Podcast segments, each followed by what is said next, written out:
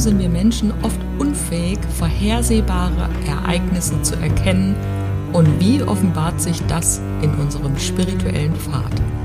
Ein Schlüssel zum Verständnis liegt in der Black Swan Theorie und darüber möchte ich heute mit dir sprechen. Denn es scheint so, als hätten wir eine Tendenz, uns gerne an wandelnden Säulen festzuhalten. Und das kann durch viele verschiedene psychologische oder sozialen Dynamiken begründet sein.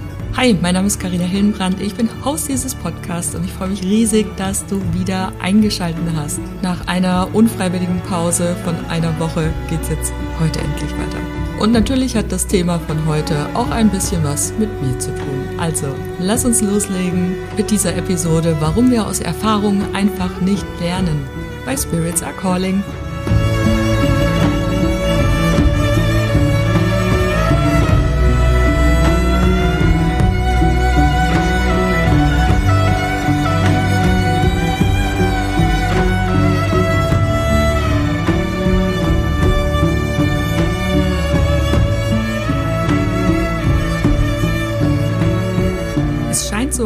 Kämen Katastrophen, kleinere oder größere Krisen immer relativ unvorhersehbar. Aber ist es wirklich so? Oder wollten wir die Zeichen dafür einfach noch nicht sehen? Nassim Nicholas Taleb hat dazu die Black Swan Theorie oder These aufgestellt und die besagt, dass wir unfähig sind, aus Vergangenem auf Zukünftiges zu schließen. Und The Black Swan, also der schwarze Schwan, ist darauf begründet, dass man in der westlichen Welt davon ausging, dass Schwäne grundsätzlich weiß waren, bis die Naturwissenschaft so im 17. Jahrhundert eine schwarze Schwanrasse entdeckt hat. Und bis zu diesem Zeitpunkt war es komplett undenkbar, dass es schwarze Schwäne gibt und auf einmal war es selbstverständlich. Das heißt, irgendetwas passiert und im Nachhinein kann man sagen, okay, es gab so viele Punkte, die darauf hingedeutet haben, dass es eben eintritt. Aber wir haben nicht richtig hingeschaut, wir wollten es nicht sehen und wir haben nicht damit gerechnet. Und die Theorie des schwarzen Schwans beschreibt Ereignisse, die drei Hauptkriterien erfüllen müssen. Das heißt, sie sind erstens unvorhersehbar, zweitens haben sie immer eine weitreichende Auswirkung und drittens erscheinen sie im Nachhinein betrachtet erklärbar und vorhersehbar. Und Bertrand Russell, das ist einer der Begründer der analytischen Philosophie, hat dem Ganzen ein schönes Bild gegeben, wie ich finde. Und er fasst es so zusammen. Wenn ein Huhn jeden Tag seine Nahrung bekommt, geht dieses Huhn davon aus, dass es auch weiterhin jeden Tag seine Nahrung bekommen wird. Das heißt, er glaubt daran, dass der Mensch es gut mit ihm meint, ihm wohlgesonnen ist und dass es immer so weitergeht. Und nichts im Leben dieses Huhns deutet darauf hin, dass es irgendwann mal geschlachtet wird. Also dieses Huhn wundert sich nicht darüber, dass vielleicht andere Hühner mal verschwinden und nie wiederkommen, sondern glaubt, es geht immer so weiter. Gut, jetzt kann man natürlich dieses Huhn nicht mit dem Menschen vergleichen, weil einfach ein anderes Bewusstsein da ist. Aber ich glaube, das Bild schildert sehr schön, um was es in diesem Beispiel geht. Und jeder kennt das. Im Leben spielen unerwartete Ereignisse immer eine zentrale Rolle. Sie sind ein Wendepunkt in unserem Leben. Und gleichzeitig ist es auch so, dass diese Ereignisse, diese Krisen, die dann in unser Leben kommen, die wir vielleicht angezogen haben, analog zu den schwarzen Schwänen, immer auch einen Einfluss auf die persönliche Entwicklung haben. Mir ist noch nie jemand begegnet, der gesagt hat, vor drei Jahren ist mein ganzes Leben zusammengekracht, die Welt ist untergegangen, aber gelernt habe ich nichts draus. Also es ist immer auch eine persönliche Entwicklung, so eine Krise, so unvorhersehbare Ereignisse oder scheinbar unvorhersehbare Ereignisse, denn die zwingen uns auch immer, unsere bisherigen Annahmen und Glaubenssysteme zu hinterfragen und bieten natürlich gleichzeitig auch die Möglichkeit für diese tiefgreifenden Einsichten und Veränderungen. Und ich bin mir sicher, du kennst das auch. Jahrelang der Routine und plötzlich durch ein kleines, scheinbar unbedeutendes Ereignis kommt der innere Wandel auf dem Silbertablett präsentiert, der das gesamte Leben einmal umkrempelt. Da ist diese Freundschaft, die auf einmal in die Brüche geht, da ist die Beziehung, die plötzlich tot ist, da ist die Kündigung am Arbeitsplatz, die auch ganz aus heiterem Himmel gekommen zu sein scheint. Und genau da dürfen wir uns fragen, ist das wirklich wahr? Habe ich in dieser freundschaftlichen Beziehung alles gegeben? Habe ich in dieser Partnerschaft mein Bestes gegeben? Habe ich geschaut, dass dieser Job nicht ohne mich zurechtkommt? Wie sehr habe ich mich ins Zeug gelegt für die Dinge, die mir einmal wichtig waren? Oder habe ich es vielleicht ein bisschen schleifen lassen und dann noch ein bisschen mehr schleifen lassen? Habe ich mich ausgeruht an dem, was ich zu glauben besitze, oder habe ich es mit Dankbarkeit und Wertschätzung jeden Tag aufs Neue betrachtet? Denn nichts unter diesem Himmel geschieht einfach aus dem Nichts heraus. Die Anzeichen sind immer da. Und die Frage ist, warum wollen wir sie nicht sehen?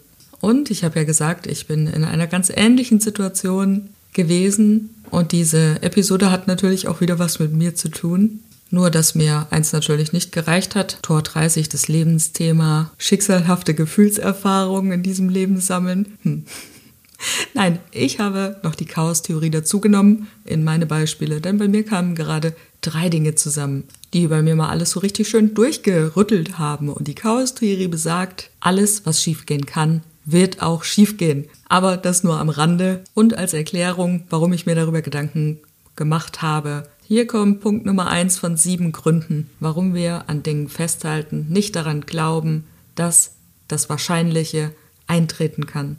Und Grund Nummer eins ist Vertrautheit und Komfortzone. Und ich glaube, wir bauen uns unsere Burg der Sicherheit im Laufe unseres Lebens so richtig schön selber auf. Das heißt, wir häufen Dinge an, wir häufen Beziehungen an, wir geben uns mit Menschen ab, einfach nur, weil wir uns schon seit Ewigkeiten mit diesen Menschen abgeben, obwohl wir so eigentlich schon lange nicht mehr in unserem Leben haben. Also wir mutieren da so ein bisschen zu Gollum, der die ganze Zeit seinem Ring nachjagt, damit er wieder jung und schön sein kann. Aber das Problem daran ist, dass das, was wir uns alles anhäufen, sei es materiell oder immateriell, uns noch mehr von dieser Freiheit nimmt, die wir eigentlich so gerne haben wollen. Und es ist auch logisch, weil es scheint uns ja irgendwie Sicherheit zu geben. Ne? Aber wir neigen dazu, uns an dieses Vertraute heranzuklammern, an diesem Vertrauten festzuhalten, selbst wenn es problematisch wird, weil das Bekannte sicher und vorhersehbar erscheint. Aber wir dürfen mal verstehen, dass nichts auf dieser Welt sicher ist. Dieses Sicherheitsdenken ist ein Konstrukt. Unsere gesamte Gesellschaft ist auf Sicherheit ausgelegt. Wir haben ein soziales Auffangnetz, wir haben Versicherungen und wenn du mal die Nachrichten anschaltest, dann überleg mal, wie oft bekommst du denn Nachrichten mitgeteilt, die einen guten, positiven Einfluss auf dich haben. Und wie oft siehst du Nachrichten, wo du dir danach denkst, ach du Alarm, die Welt geht unter. Und das meine ich eben. Unser ganzes System ist auf Angst und auf Sicherheit ausgelegt. Wir bekommen von überall her suggeriert, dass es wichtig ist, dass wir sicher sind. Aber wie kann etwas sicher sein, wenn es in Bewegung ist? Wie kann da Entwicklung stattfinden? Wie kann etwas außerhalb der Komfortzone jemals sicher sein? Das geht einfach nicht. Nichts ist sicher. Wir dürfen erkennen, dass wir in jedem Moment neu sind. Jeder Moment. Auch dieser hier jetzt, gerade wo du mir zuhörst. Und Veränderungen bringen immer Unsicherheit und Angst aus dem Unbekannten hervor. Aber nicht, weil das unser natürlicher Zustand ist, sondern weil es das ist, was wir gelernt haben. Nach meinem Verständnis will der Geist und die Seele frei sein. Die brauchen keine Sicherheit. Das, was Sicherheit in uns möchte, ist der Teil, der glaubt, es ginge hier ums Haben, ums Gewinnen, aber es geht nicht ums Gewinnen, es geht ums Spielen, ums Sein. Ich habe gerade heute Morgen eine Postkarte hier gefunden, die ich mir schon vor Ewigkeiten gekauft habe. Steht drauf, Abenteuer beginnen dort, wo Pläne enden. Genau das ist es nämlich. Und damit zu Punkt Nummer zwei, Hoffnung und Optimismus. Denn ganz oft glauben wir doch, dass wir eine Situation oder eine Beziehung verbessern könnten, selbst wenn die Anzeichen auf das Gegenteil hinweisen. Und wo wir in Situationen vielleicht noch hoffen und optimistisch sein können, weil wir es wirklich in der Hand haben, da etwas zu ändern, sieht es bei Beziehungen ganz anders aus. Wie oft hast du dich schon in einer Beziehung wiedergefunden, in der du Erwartungen hattest an die andere Person?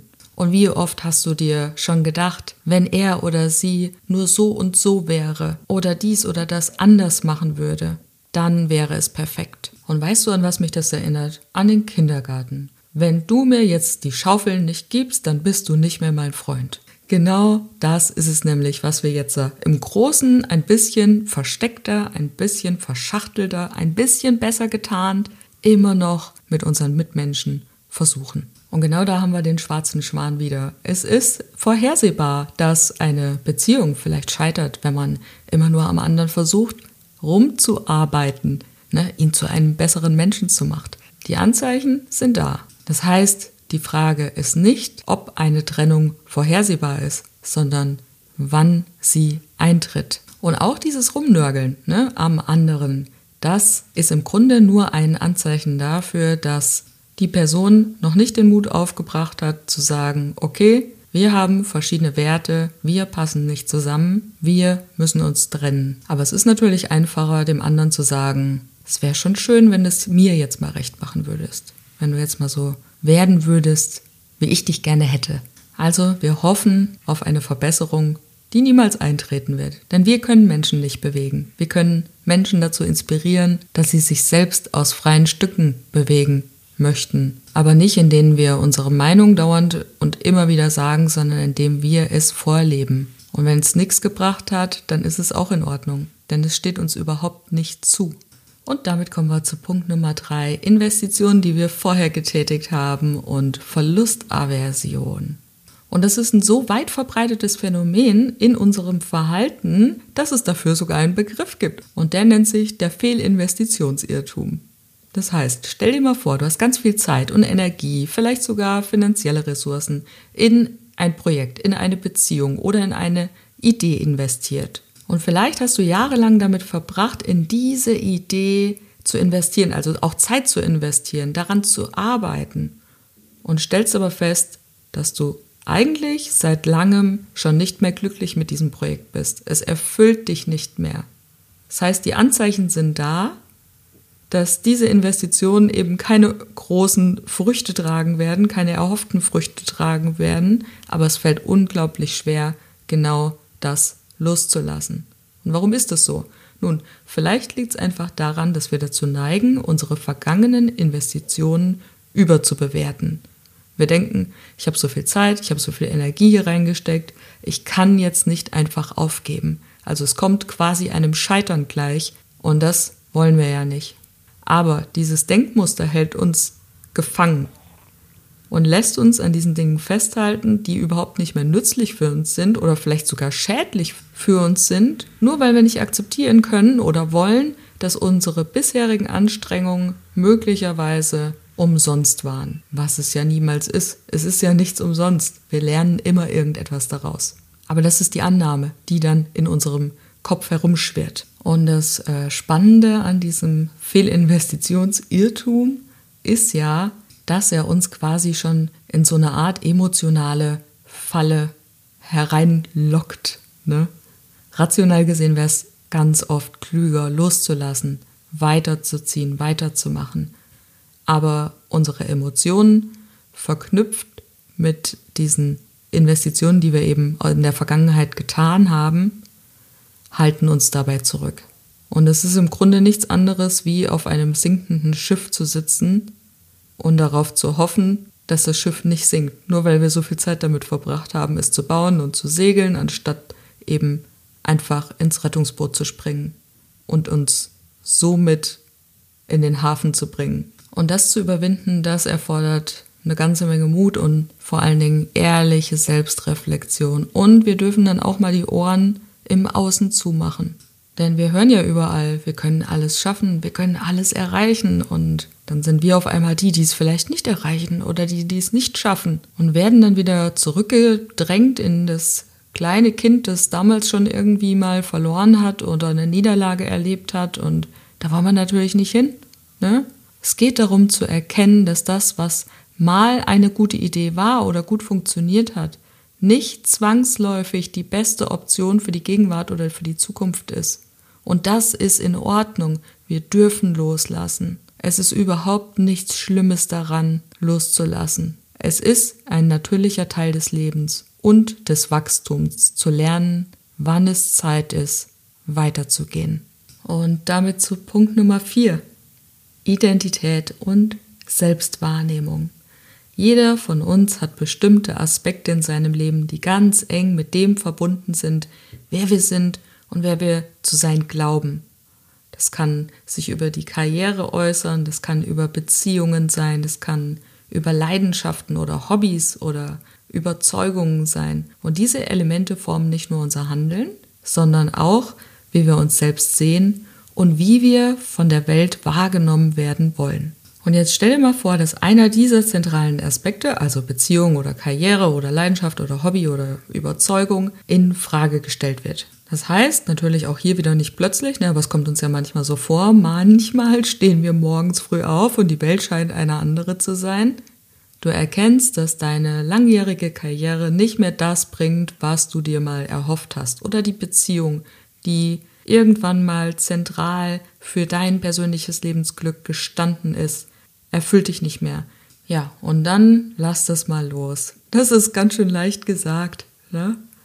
Das kann sehr, sehr schwer fallen, weil es mehr bedeutet als nur eine Veränderung. Denn es fühlt sich ja auch so an, als müsste man einen Teil dieser Identität aufgeben. Ich kenne das sehr gut, als ich damals beschlossen habe, ich werde meinen Beruf als Barkeeper aufgeben. Und alle Erfolge, die ich beruflich bis dahin zu verzeichnen hatte, waren als Barkeeper. Und in mir war die Frage präsent, wenn ich jetzt nicht mehr der Barkeeper bin, wer bin ich denn dann? Aber ich kann auch der Barkeeper nicht mehr sein.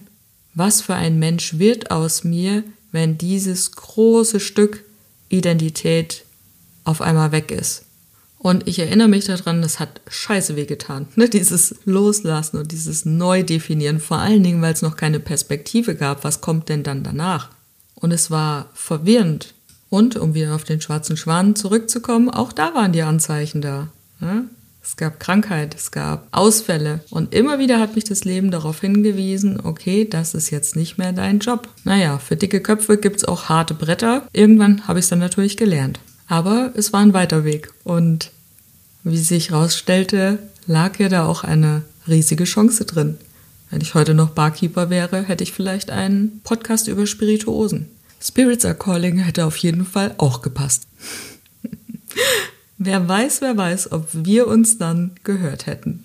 Also, es lag auf jeden Fall eine Riesenchance für Wachstum und Erneuerung drinne und genau das habe ich ja genutzt, auch wenn es ewig gedauert hat. Gefühlt hat es ewig gedauert, obwohl es im Endeffekt dann tatsächlich, naja, fünf, sechs Jahre waren, würde ich sagen. Jetzt mal so ganz grob überschlagen. Aber es gab jede Menge Veränderungen, die Raum für neue Erfahrungen und für Selbstentdeckung aufgemacht haben. Und natürlich hat es auch Mut gefragt, mich zu fragen, ist es das noch wirklich?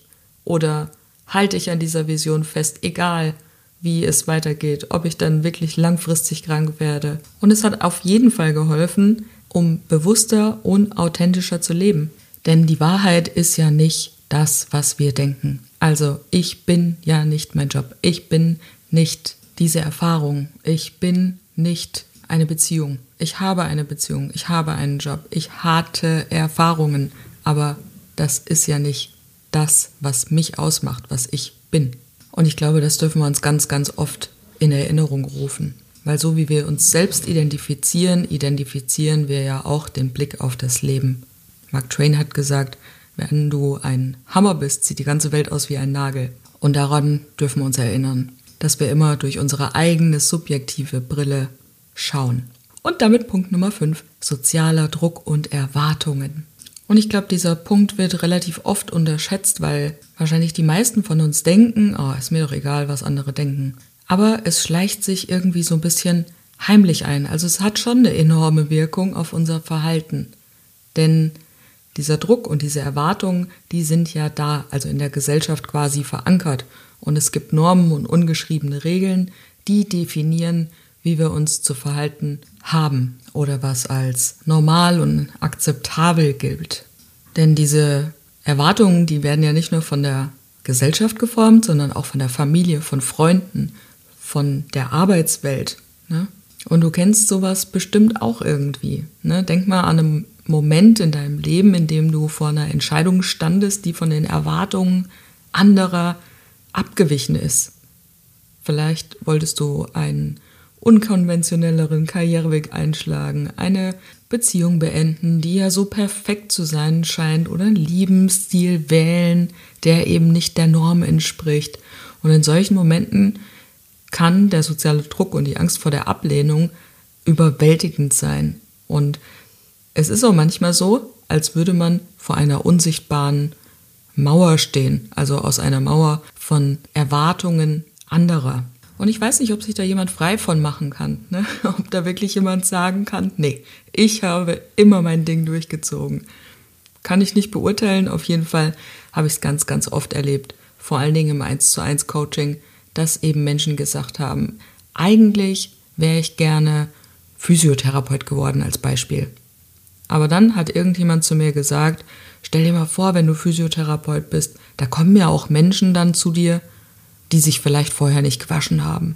Oder eine Frau, die gesagt hat, sie wäre eigentlich gerne Handwerkerin geworden und dann kamen die Stimmen von außen von wegen, stell dir mal vor, du musst dann bei Wind und Wetter auf der Baustelle sein. Und das sind so unüberlegte Sprüche manchmal von außen, von denen die wenigsten wahrscheinlich wissen, was sie jetzt mit diesem unüberlegten Spruch wirklich angerichtet haben. Ich meine, da geht es um die Zukunft, zum Beispiel von jungen Menschen. Aber gerade diese zwei Beispiele, die ich jetzt eben genannt habe, haben dazu geführt, dass diese zwei Menschen eben nicht den Job angetreten sind, den sie ursprünglich mal lernen wollten. Und die Angst dabei, nicht akzeptiert zu werden oder als anders abgestempelt zu werden, ist ganz, ganz tief in uns verankert. Denn wir sind ja soziale Wesen und wir streben nach Zugehörigkeit, Akzeptanz. Und der Gedanke von einer Gruppe, ja, nicht gehört zu werden, beziehungsweise nicht dazu zu gehören, ausgeschlossen zu werden, der kann dann lähmen, weil es eben so eine alte, so eine Urangst ist, die wir in uns tragen. Und deshalb neigen wir auch gerne dazu, den Status quo aufrechtzuerhalten, ne? selbst wenn tief in uns der Wunsch nach irgendeiner Veränderung brennt. Und die Herausforderung besteht darin, unsere eigene Stimme über die Stimme um uns herum zu hören. Und es geht darum, Mut zu finden, unseren eigenen Weg zu gehen. Auch wenn dieser von der Erwartung anderer abweicht. Denn wir müssen es niemandem recht machen, außer uns selbst. Wir sind irgendwann mal am Ende unseres Lebens angekommen und müssen zurückblicken und schauen, ob wir wirklich das gemacht haben, was uns wichtig war, was wir wollten. Kurzer Werbeblock zwischendurch. Das Seminar Der Tod und die Seele findet übrigens am letzten Novemberwochenende statt. Es gibt noch freie Plätze, kannst dich anmelden. Den Link findest du wie immer in den Show Notes. Und letzten Endes geht es auch darum, einfach authentisch zu uns selbst zu sein und zu erkennen, dass unsere Zufriedenheit, unser Glück auf der gegenüberliegenden Seite der Angst liegt. Und damit zum letzten Punkt Nummer 7, fehlende Alternativen. In ganz vielen Fällen halten wir Menschen an wackelnden Säulen fest, weil es keine klaren oder attraktiven Alternativen gibt. Beziehungsweise die gibt es schon, aber wir sehen sie nicht. So ging es mir damals auch an der Bar, als ich mir gedacht habe, okay, ich muss was anderes machen. Im gleichen Zuge war aber der Gedanke da, wie soll ich denn das jetzt nochmal in einem ganz anderen Bereich schaffen? Das ist ja quasi unmöglich. So viel Arbeit, die ich da reingesteckt habe. Ne, sind wir wieder bei Punkt Nummer drei mit der Investition und der Verlustaversion. Ne, ich war immer der Meinung, oh Gott, das schaffe ich nie nochmal. Und das ist natürlich Quatsch. Und im Coaching schauen wir uns solche Situationen immer aus der Metaperspektive an. Das heißt, wir nehmen diese Situation, stellen sie auf, ja, also machen da eine Aufstellung mit und schauen von oben auf die Situation. Also dissoziiert, als hätten wir mit dieser Situation überhaupt nichts zu tun, als würden wir eine Soap gucken oder einen Film gucken und schauen uns das an, ohne unser eigenes Denken, Handeln und Fühlen mit in diese Wahrnehmung einzubeziehen. Und das kannst du auch machen. Ne? Also wenn du dir eine Situation mal von oben anschauen willst, dann nimm dir Gegenstände, die du eh schon bei dir hast, die vielleicht sogar bei dir auf dem Küchentisch rumstehen, also irgendetwas, was eh gerade da ist. Das können Stifte sein, das können Tassen sein, das kann ein Brittstift sein, ein Klebestift. Also muss nicht immer Papier sein oder irgendwelche Aufstellungsfiguren. Nimm dir die Gegenstände, die du hast und dann nimmst du dich, die Person, die noch dazugehört, als zweiten Gegenstand und probierst, diese Situation einmal spielerisch aufzustellen. Ich meine, beobachte mal Kinder, wie machen die das? Mit ihren Playmobil-Figuren oder mit ihren Barbie-Puppen. Ich habe früher übelst viel mit Barbie gespielt, aber das geht mit allen Figuren und beobachte mal so ein Kind, wie das vorgeht, ne? wenn es gerade mit irgendwelchen Sachen spielt, mit Puppen spielt. Das sind im Grunde Aufstellungen. Ne? Die reflektieren ihr Erlebtes über das Spielen und genau so können wir das auch machen.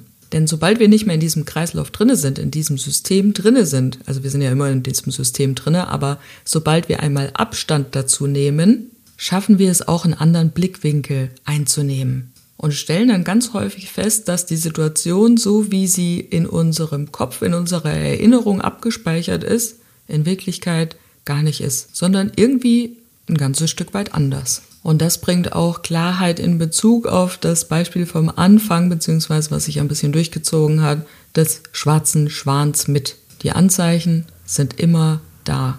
Und wir dürfen da ganz genau hinschauen, was uns davon abhält, das Offensichtliche sehen zu können oder zu wollen. So, und wo war denn jetzt eigentlich heute der Anteil des Schamanismus oder der Spiritualität? Naja, im Grunde kann man das in alle Richtungen übersetzen. Denn denk mal an die Krisen, die kleineren oder die größeren oder auch die ganz drastischen Dinge, die du schon in deinem Leben erlebt hast und geh dann mal ein Stückchen zurück in der Geschichte, ein Stück weiter zurück in der Zeit. Wie hat diese Sache begonnen? Und dann auch ein bisschen später, ne? wenn du auf diese Krisenzeit zurückschaust. Was ist daraus entstanden? Manchmal stehen wir an Punkten in unserem Leben und wir wissen rückblickend betrachtet, es musste so kommen, sonst wäre diese Entwicklung nicht möglich gewesen oder jenes nicht möglich gewesen oder diese Erkenntnis nicht gekommen. Es musste so kommen, wie es kommt, damit genau das jetzt entstehen kann, was jetzt gerade in meinem Leben passiert. Aber es haben ganz viele kleine, scheinbar unbedeutende Ereignisse dazu beigetragen, einen tiefen inneren Wandel in meinem Leben zu verursachen. Ne? Und das hat mein ganzes Leben umgestellt. Also schau das ja auch bei mir, aber schau das jetzt in deiner Situation an. Oder überlege mal, wie oft du schon unerwartet Menschen begegnet bist, die so eine tiefgreifende Wirkung auf deinen Lebensweg hatten. Konnte das Zufall sein? Nein, wahrscheinlich hast du schon darauf hingearbeitet. Nur, dass es dir zu diesem Zeitpunkt vielleicht noch nicht bewusst war. Und denk auch mal an so intuitive Einsichten, Dinge, die dir scheinbar plötzlich in den Verstand gekommen sind, die aber keine offensichtliche Ursache hatten.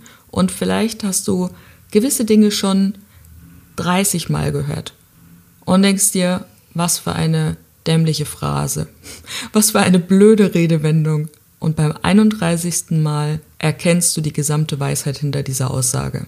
Und das scheint natürlich ein Zufall zu sein, beziehungsweise eine ganz intuitive Einsicht, die aus dem Nichts gekommen ist, ist es aber tatsächlich nicht. Du bist schon darauf vorbereitet gewesen. Und das können wir immer nur rückblickend betrachten.